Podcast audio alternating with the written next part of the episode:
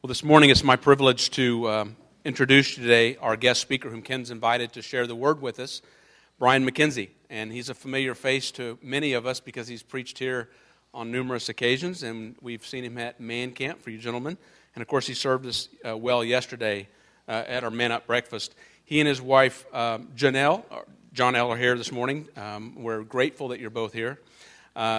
Brian has been the senior pastor of Grace Bible Church in Clute, Texas, for the last 11 years, which is in the Lake Jackson area. Uh, Brian and Janelle have six children whom are back in Clute, Texas, waiting for mom and dad to come home today. And one of the most important things I want to tell you about uh, Brian is he's a faithful uh, friend and a dear friend to our pastor, Ken. I know Ken has expressed that to me on numerous, numerous occasions, how uh, much he treasures his friendship with Brian. And so um, we're grateful that both of you are here this morning. And Janelle, we know that behind every uh, successful ministry is a faithful partner. And so we're grateful that you're here with us uh, and joined your husband with us this morning to worship. And so I would ask you to uh, join me in wel- welcoming Brian as he brings us God's word this morning.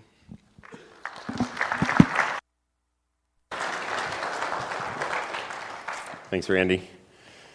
I asked the first service if you clap for Ken when he comes up every Sunday.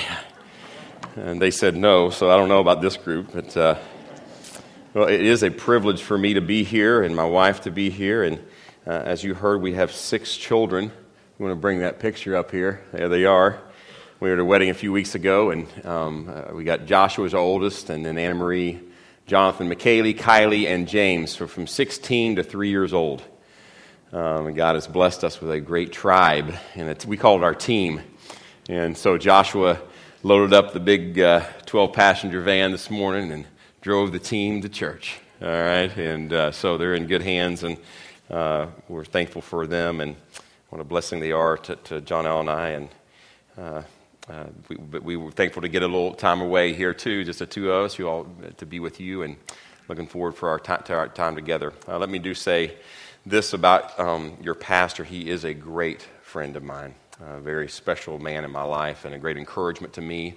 And I just want to let you all know that you, are, you already know you have a tremendous man of God who's your pastor, who loves you, uh, who is proud to be your shepherd, who's faithful, who's dedicated to you here at Lakeside Bible Church. And he and his wife, Kelly, mean a ton to my wife and I. I know Kelly's a great encouragement to my wife. And uh, so uh, love my friend, would you?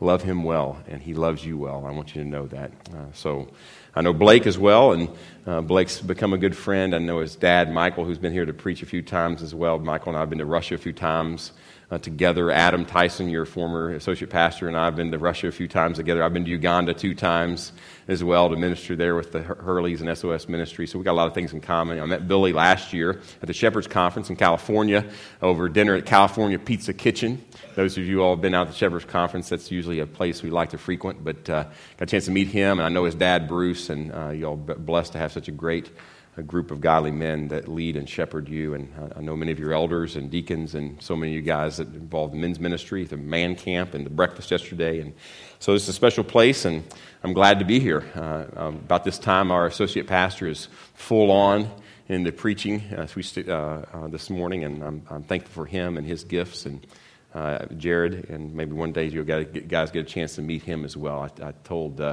uh, tell people this about Jared. He's the most diverse young man I've ever met.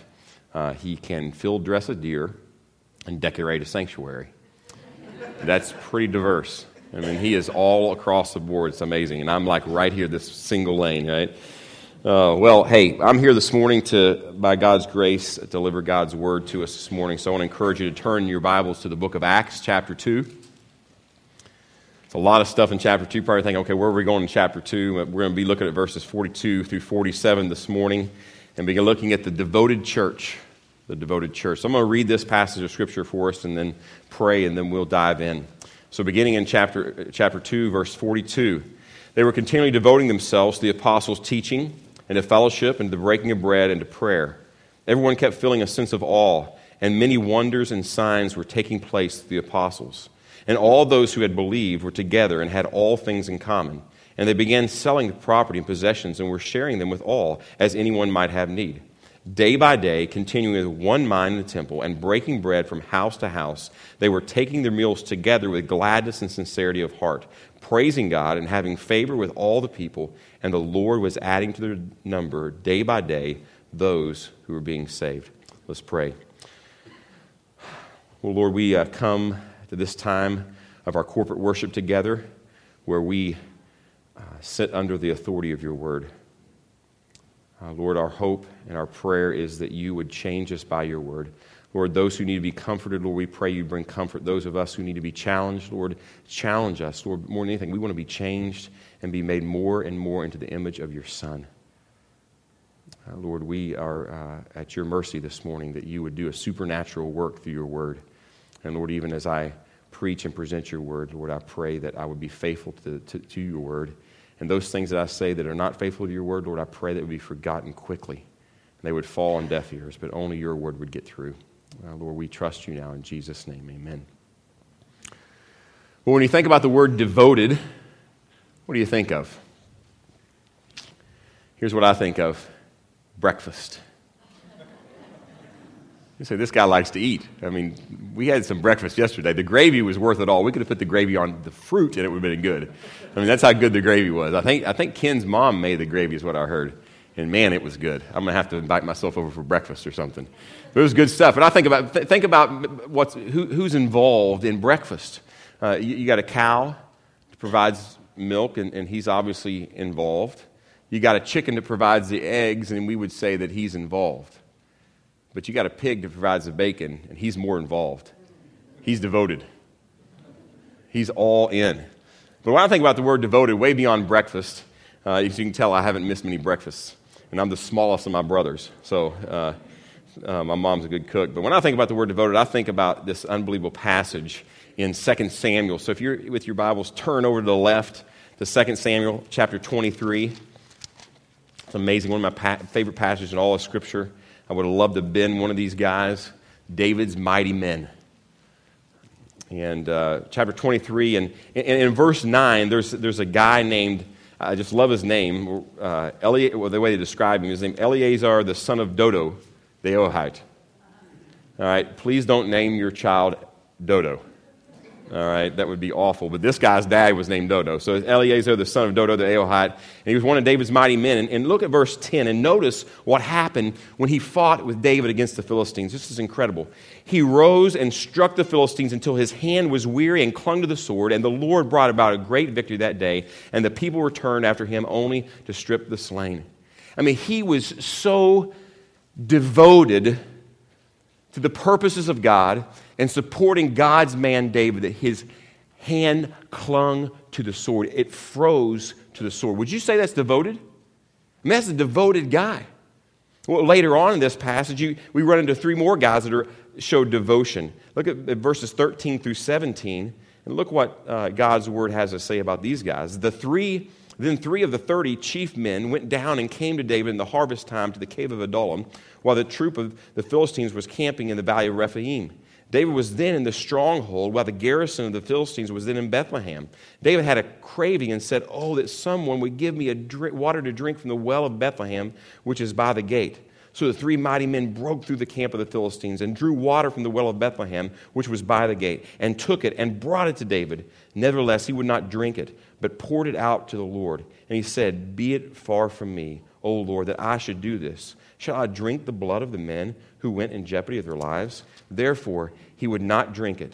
These things the three mighty men did. So these guys, at the risk of their life, because they're so devoted to the purposes of God and devoted to, to God's King David, they break through and they go to Jerusalem to get a drink of water for David. Would you say that's devoted? That's devotion. They were totally committed. They, they set aside their own safety for the purposes of God. And when we look at this passage this morning uh, and this word devoted or devoting in Acts chapter 2, we need to understand that the type of devotion that the mighty men of David showed is a type of devotion that's spoken of here in this passage. And when you think about that word devoted, think about those mighty men.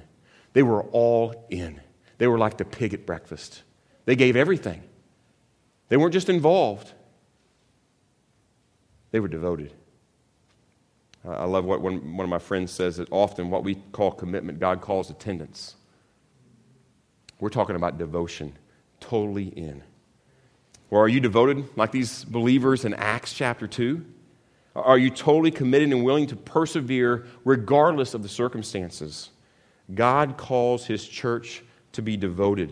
And in fact, the only kind of true church presented in the New Testament is a devoted church. And my prayer is that God, by His grace, would use this local church in such a powerful way that it would be referred to no longer as Lakeside Bible Church, but the devoted church. You may have to change your marquee. Blake will have to come up with a new logo, the devoted church. Wouldn't that be great? That's what you'll be known for. And that's my prayer, is that will, what will continue to happen. I, I know this church well enough that there's a lot of devotion going on. Right, but we want to continue to grow in that, don't we? In devotion. And the way that's going to happen is each of us individually, each of you individually, that you're going to trust God that by His grace and the power of the cross in your life individually, that He will cause you to be more devoted. And then corporately, as a body, that you will trust God by the power of His grace, the power of the cross, the power of the Holy Spirit in you to, to make you more devoted so that He might be glorified. Well, look now with me at this text, and we're going to see four truths about devotion that characterize the devoted church. Four truths about devotion that characterize the devoted church. So that, this is important that we have a purpose for this, right? So that by the power of Christ in us, we too might be the devoted church He's called us to be. The first truth about devotion that characterizes devoted church is the foundation of devotion. Before we examine the things that we are to be devoted to, we must first answer this question Who is devoted and why? Who is devoted and why? Uh, please look with me there, the very uh, first phrase there in verse 42. They were continually devoting themselves. Uh, they, who is the they that's spoken of here? To whom is this referring? It's referring to those people who responded to Peter's message earlier in Acts 2, and they responded by repenting and trusting in the Lord Jesus Christ as their Lord and Savior. That's who he's talking about. People who came from all over, all over the known world at the time. Jewish people who came for Pentecost to celebrate the Feast of Weeks 50 days after Pentecost. They were there from all over, different languages, different cultures, even in some ways, but they were all Jewish people and which makes it even more striking that they were devoted to one another. They didn't let petty differences of culture and financial background and language get in their way. They were committed, they were devoted. It's amazing. But these are the people he's addressing here. Well, why were they devoted? Well, here's why because the foundation of their devotion was based on the fact they were all born again. They were all justified by faith in the Lord Jesus Christ. They were all new creations. They were all made right with God through the Lord Jesus Christ. That's why they were devoted. That was the foundation of their devotion. This was a church consisting of those who possessed Jesus Christ, not merely pro- professed Jesus Christ. Let me say that again. This was a church consisting of those who possessed Jesus Christ, not merely those who professed Jesus Christ. That was the foundation of the church. And you may be thinking, well, this is a given. That the reason that they were devoted is because that they were born again. Well, I would like to say that's a given. But in our world today, it's not a, a given. And I know as great as this church is, that there's people that come every Sunday who merely profess the Lord Jesus Christ as their Savior, and they don't possess Him. I know that.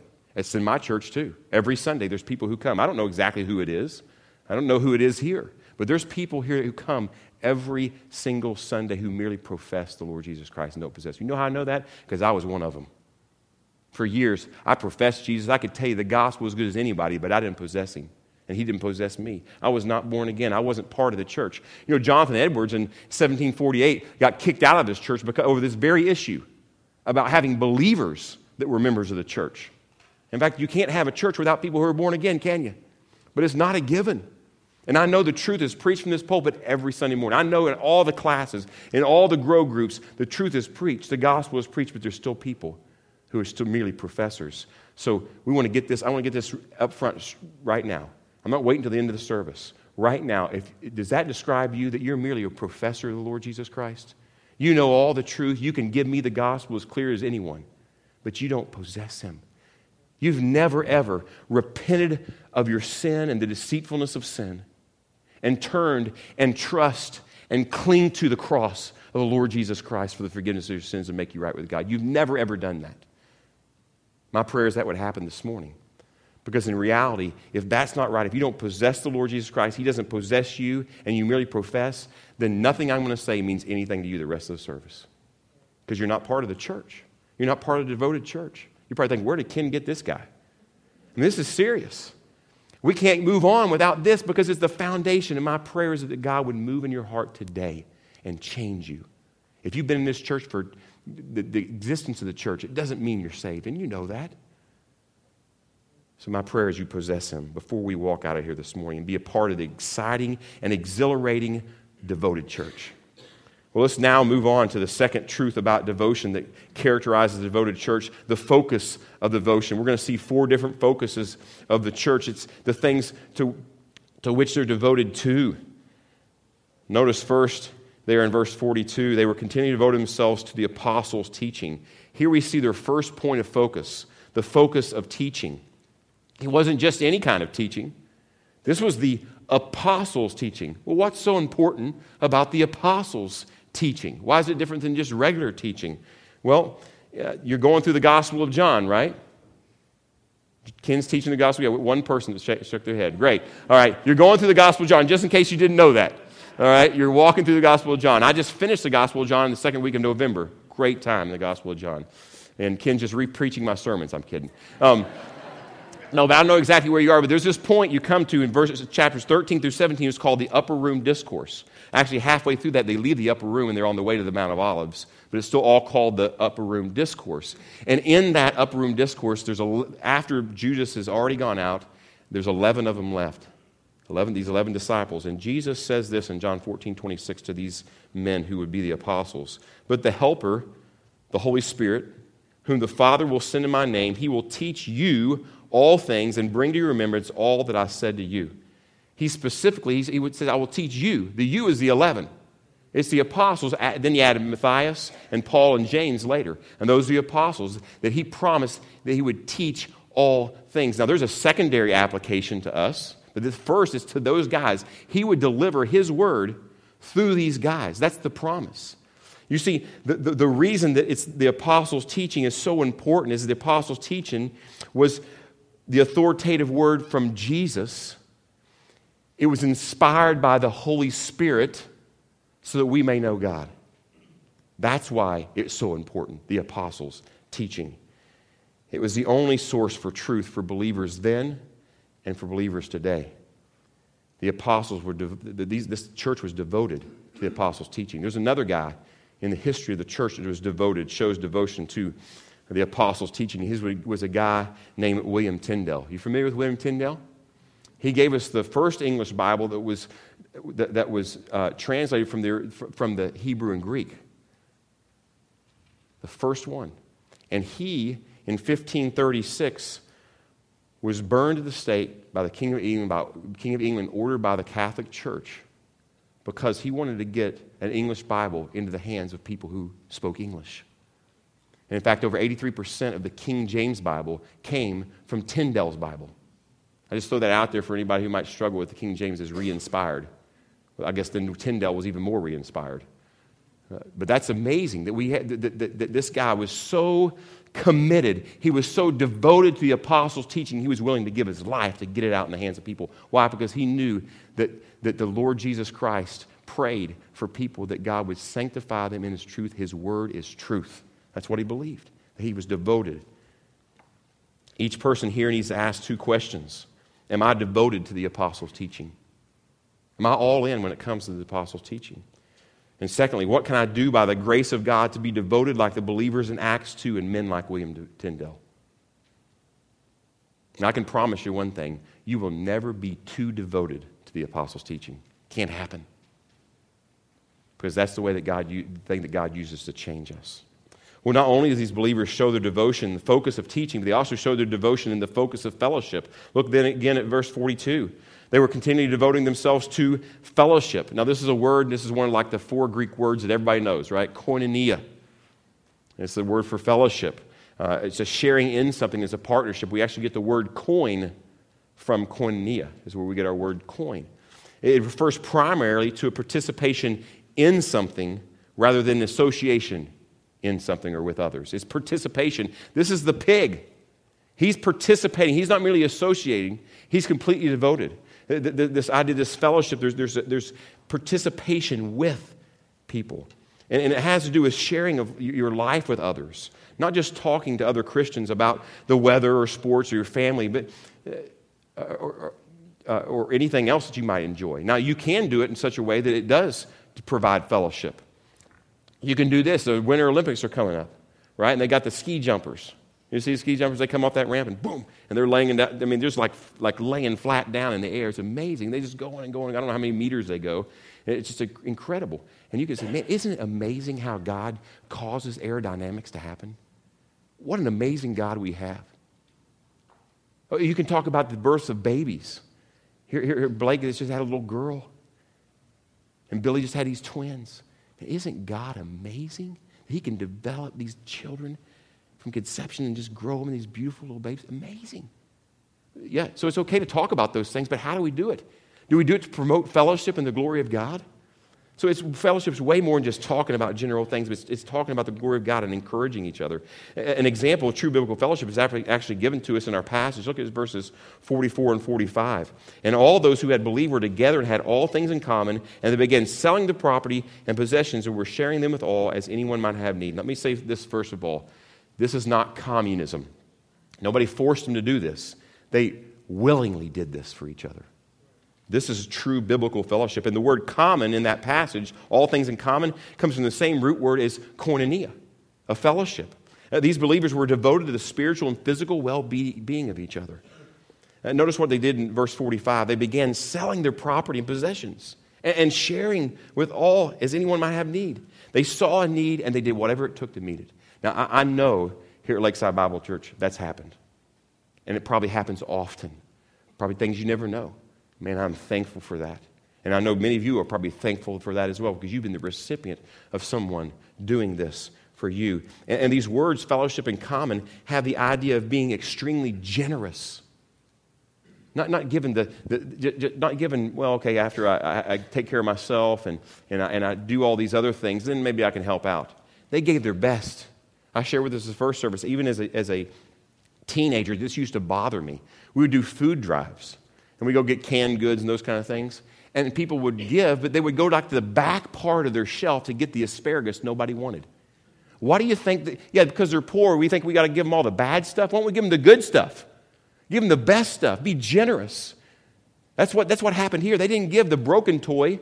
Well, let's send that to Uganda. They got the new one, the Fisher Price, the Tonka truck that wouldn't have a wheel pull off of it. And they gave their best. There was generosity here. They didn't have closed fists, they had open hands. It was mark of the devoted church. These people were devoted to one another, and Paul expresses this uh, the same thought in his letter to the church of Rome in Romans 12:10. He says, "Be devoted to one another in brotherly love, give preference to one another in honor." There's another passage in Philippians 2, 3, and 4. Do nothing from selfishness or empty conceit, but humility of mind. Regard one another as more important than yourself, not merely looking out for your own personal interest, but also for the interest of others. This was the heart of fellowship. This was the heart of being devoted to one another in honor. And, and, this love is what undergirded it all. How are we? How are you being devoted to fellowship? Are you giving preference to others in honor? That's a mark of the devoted church. Well, not only do we see that the, there was a focus of teaching and fellowship, there was also the focus of breaking of bread. See there again in verse 42, they were continuing to devote themselves to the breaking of bread. Well, what was the breaking of bread? I know immediately most of us will go to, we're talking about communion, we're talking about the Lord's Supper, and that was definitely included in this breaking of bread. Uh, but it was, there was more than that. Look at verse 46 there in, in, in Acts 2. It says, day by day, continuing with one mind in the temple and breaking bread from house to house. They were taking their meals together with gladness and sincerity of heart. Now, notice the middle part of that verse and breaking bread from house to house. They were taking their meals together. Uh, the breaking of bread here inc- includes taking their meals together, it includes the common meal. And in fact, in, in 1 Corinthians 11, the common meal was, was followed by the Lord's Supper. Now, they weren't doing it right. There were some problems there first in, Church of Corinth. But the problem, was this was happening. And it says here they were doing it day by day. It was happening all the time. They were sharing their meals together. And, and the fact that they were eating together would strengthen their koinonia. It would strengthen their fellowship. In order to truly know the needs of others, you have to set some place where you can get to know the needs of others. And what better place to do it around a table? Randy and I went to Phil's yesterday for lunch. Great burger. Great burger. Bacon, cheese. I'd recommend it highly. All right? Go down here and turn left, right, off the main road. I know where it's at now. But man, there was something else that happened there was much more powerful than that cheeseburger. And that was the fellowship that we enjoyed. That was the koinonia, the breaking of bread that we were able to share together and share our lives and talk about our families. It was wonderful. Way better than the cheeseburger. We could go anywhere, Randy. It wouldn't matter because this, this breaking of bread was, was, was a wonderful thing. And it's what the, what the devoted church does. They were devoted to the breaking of bread. Let me ask you a question Are you devoted to the breaking of bread? Not just the breaking of bread and the Lord's Supper. Are, are you having each other in your homes to break bread together? Now, I'm not an architect, but I do notice this. There's a contrast in the way that houses are built now than the way they used to be.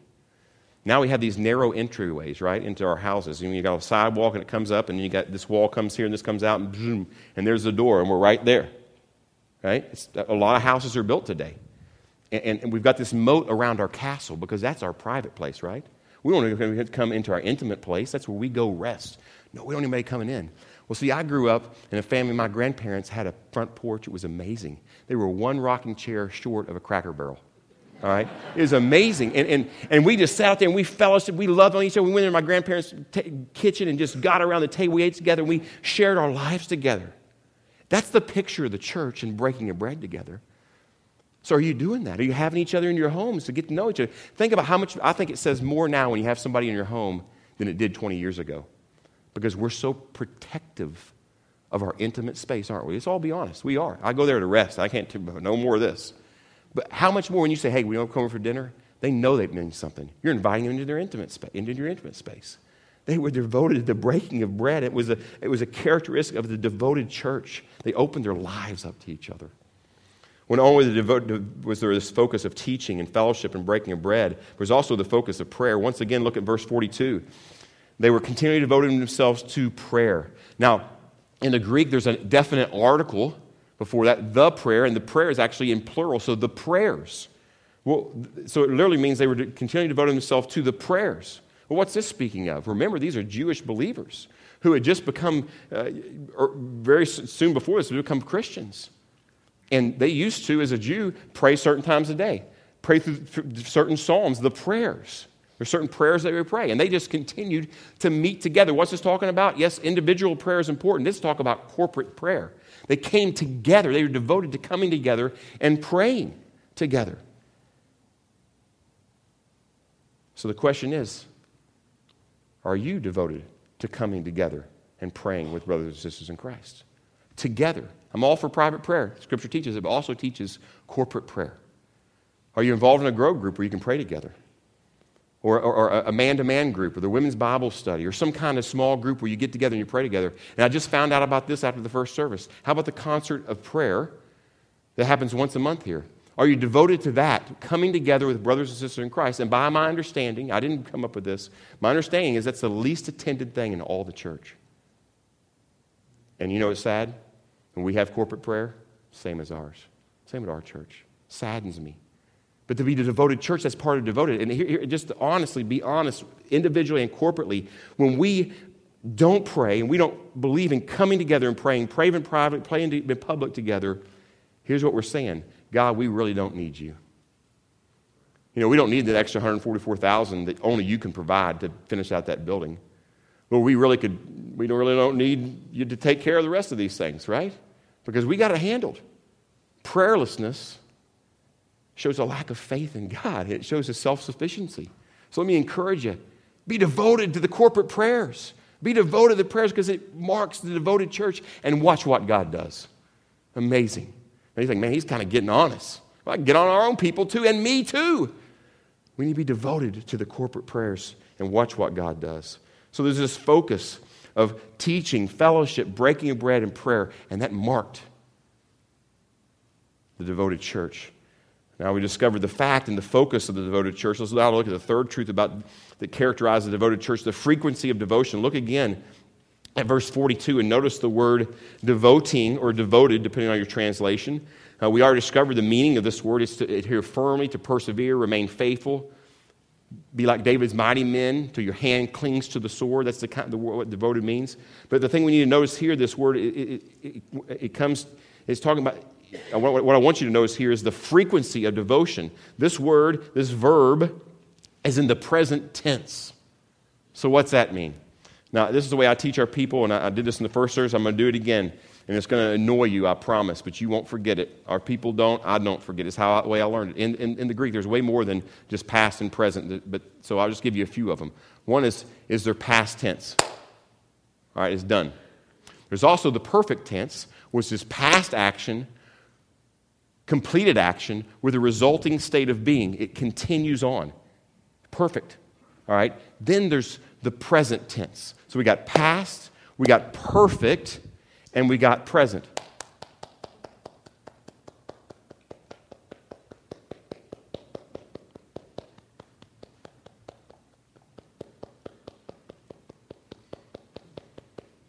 And you know what? I could keep going on because that means the present tense. It goes on and on and on and on and on and on. And even the word here, they were continually devoting themselves, re emphasized the fact that this was not an anomaly. Well, they devoted themselves to these things every once in a while. It characterized their life, it marked their life. That was the devoted church. They were continually doing this. Now, some people would say, well, that was the first century. They're not nearly as busy as we are. I mean, we got our cell phone, we got our iPhones, and we got our iPads, and many, and maybe if you're uh, not a Mac person, the tablets or whatever it is, and they follow us around, and we're so busy. We got all our kids got all these activities and all this. They, they, don't, they don't have any idea how distracted we are today. And here's what I would say to you: you have no idea what you're talking about. These people work longer and harder hours than any of us could possibly imagine. And, and, and, they just had this little problem, too. Like fear for their life because they were a Christian. So to say, oh, they couldn't relate to us, we can't be devoted like that, that's garbage. That's baloney. We can. And it, it marks the devoted church. I love what, that, that, what Warren Wiersbe says about this. He says, The Christians you meet in the book of Acts were not content to meet once a week for services as usual. They met daily, cared daily, won souls daily, searched the scriptures daily, increasing in number daily. Their Christian faith was a day to day reality, not a once a week routine. Why? Because the risen Christ was a living reality to them, and his resurrection power was at work in their lives through the Spirit.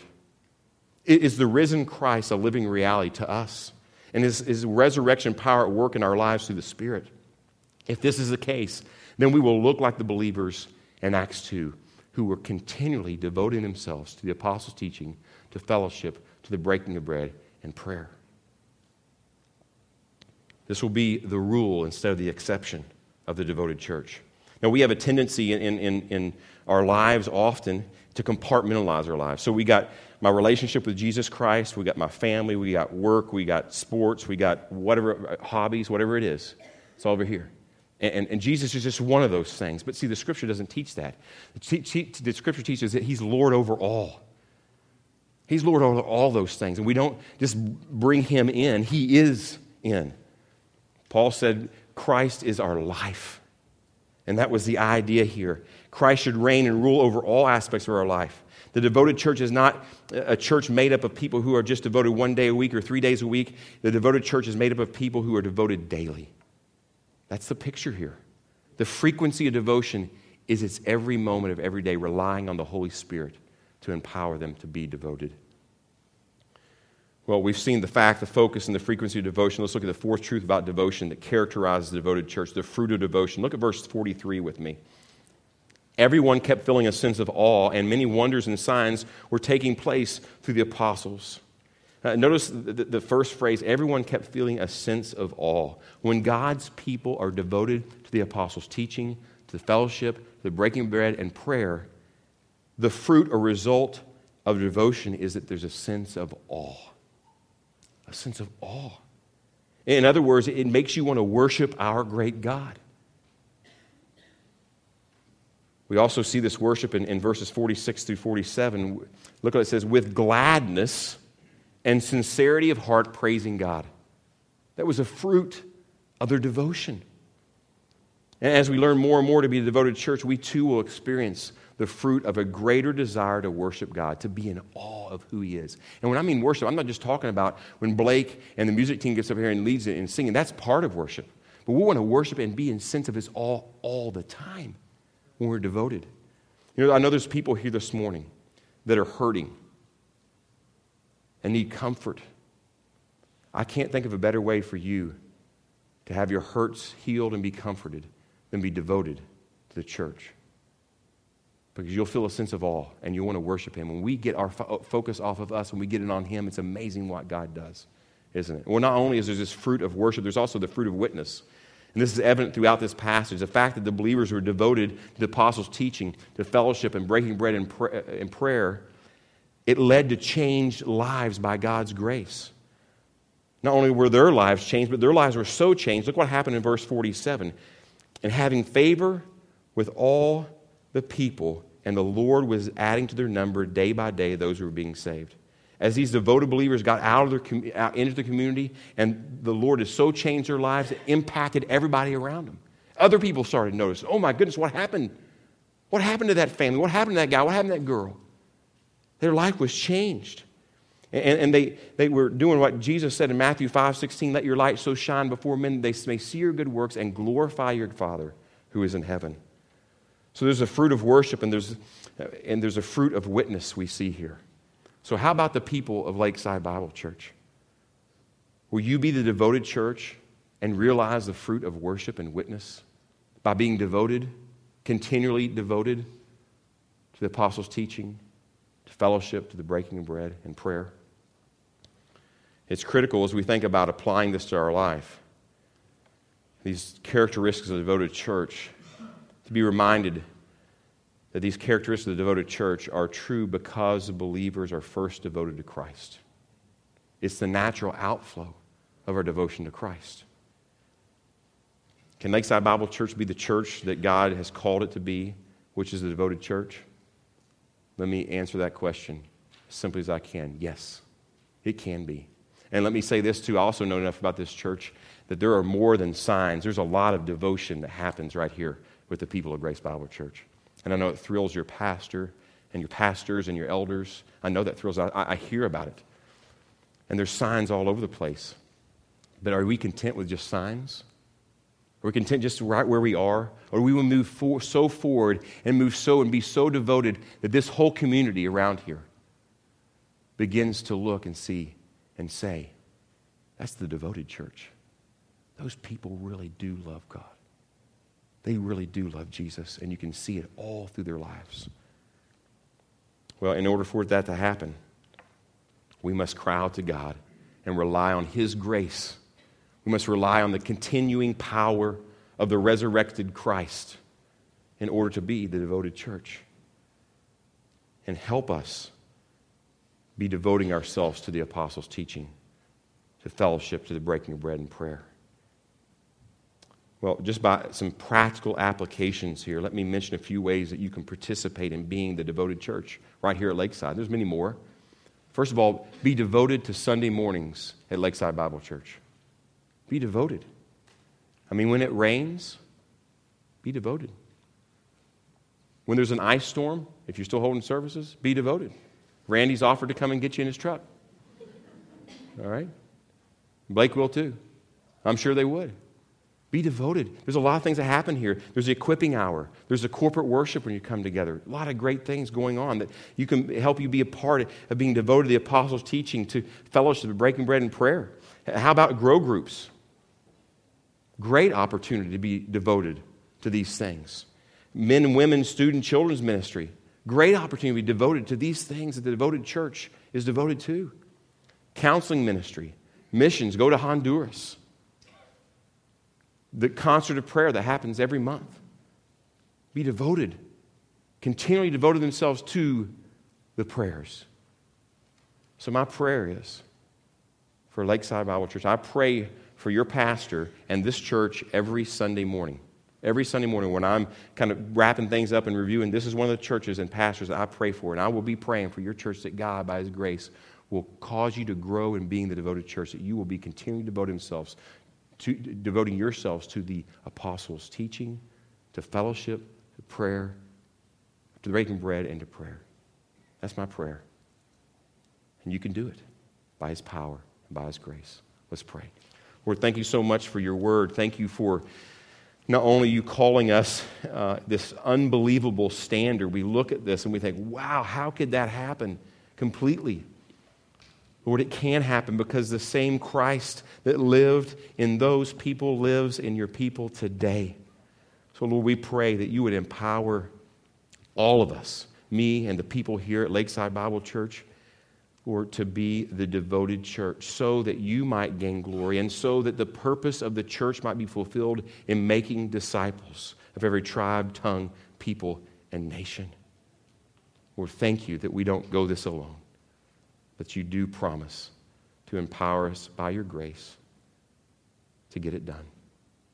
Lord, thank you so much for your Son, the devoted one. And it's his name we pray. Amen.